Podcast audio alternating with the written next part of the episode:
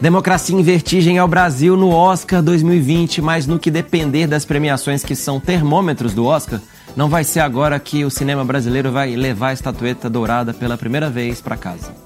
Eu e a democracia brasileira temos quase a mesma idade. Eu achava que nos nossos trinta e poucos anos estaríamos pisando em terra firme.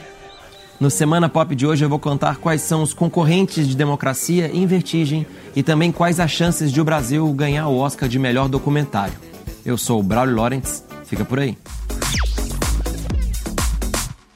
O grande favorito ao Oscar de melhor documentário se chama Indústria Americana. Stand here today, uh, with a plant that's closing, but I'm extremely proud of the people that work in this plant here. O filme mostra os problemas enfrentados por um bilionário chinês que resolveu abrir uma fábrica em Ohio, nos Estados Unidos, no lugar de uma montadora de carros. É bem legal como o filme mostra os contrastes entre a cultura americana e a cultura chinesa. O casal americano Steven Bogner e Julia Haika, que já foi indicado ao Oscar, é da região dessa fábrica. Eles poderiam ter dado um tom mais pessoal, mas não tem nada disso no filme. A indústria americana tem vários pontos de vista, mas não o dos narradores. Eles não são personagens do filme.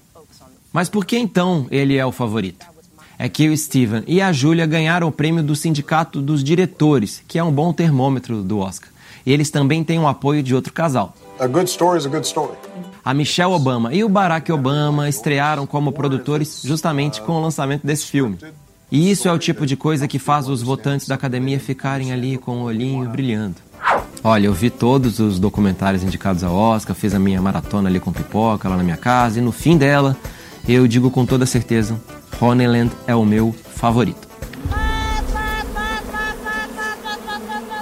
Mas e daí, né? O meu amor incondicional por esse filme não aumenta as chances dele ganhar o Oscar, eu sei. Quem sou eu?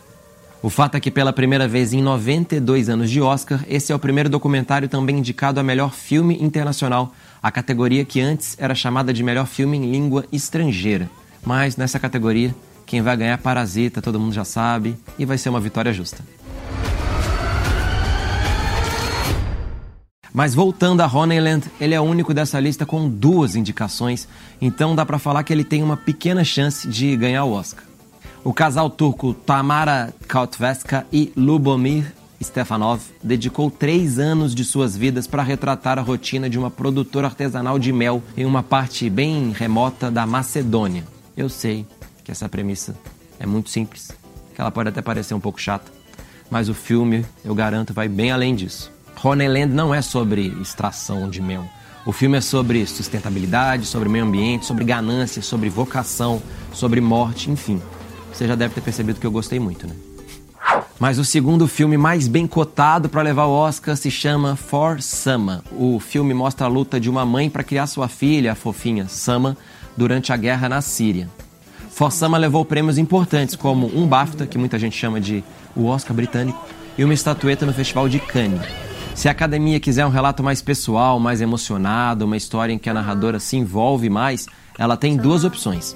Uma delas é Forsama e a outra, Democracia em Vertigem.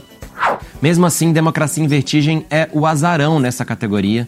O filme mostra o processo de impeachment da Dilma e a crise política no Brasil. O que, que vão pensar de nós?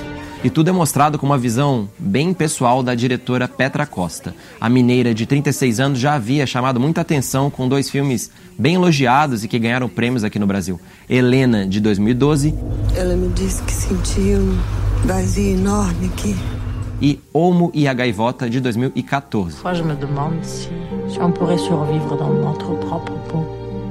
Democracia em Vertigem recebeu muitas críticas positivas fora do Brasil e entrou na lista de melhores do ano do jornal The New York Times.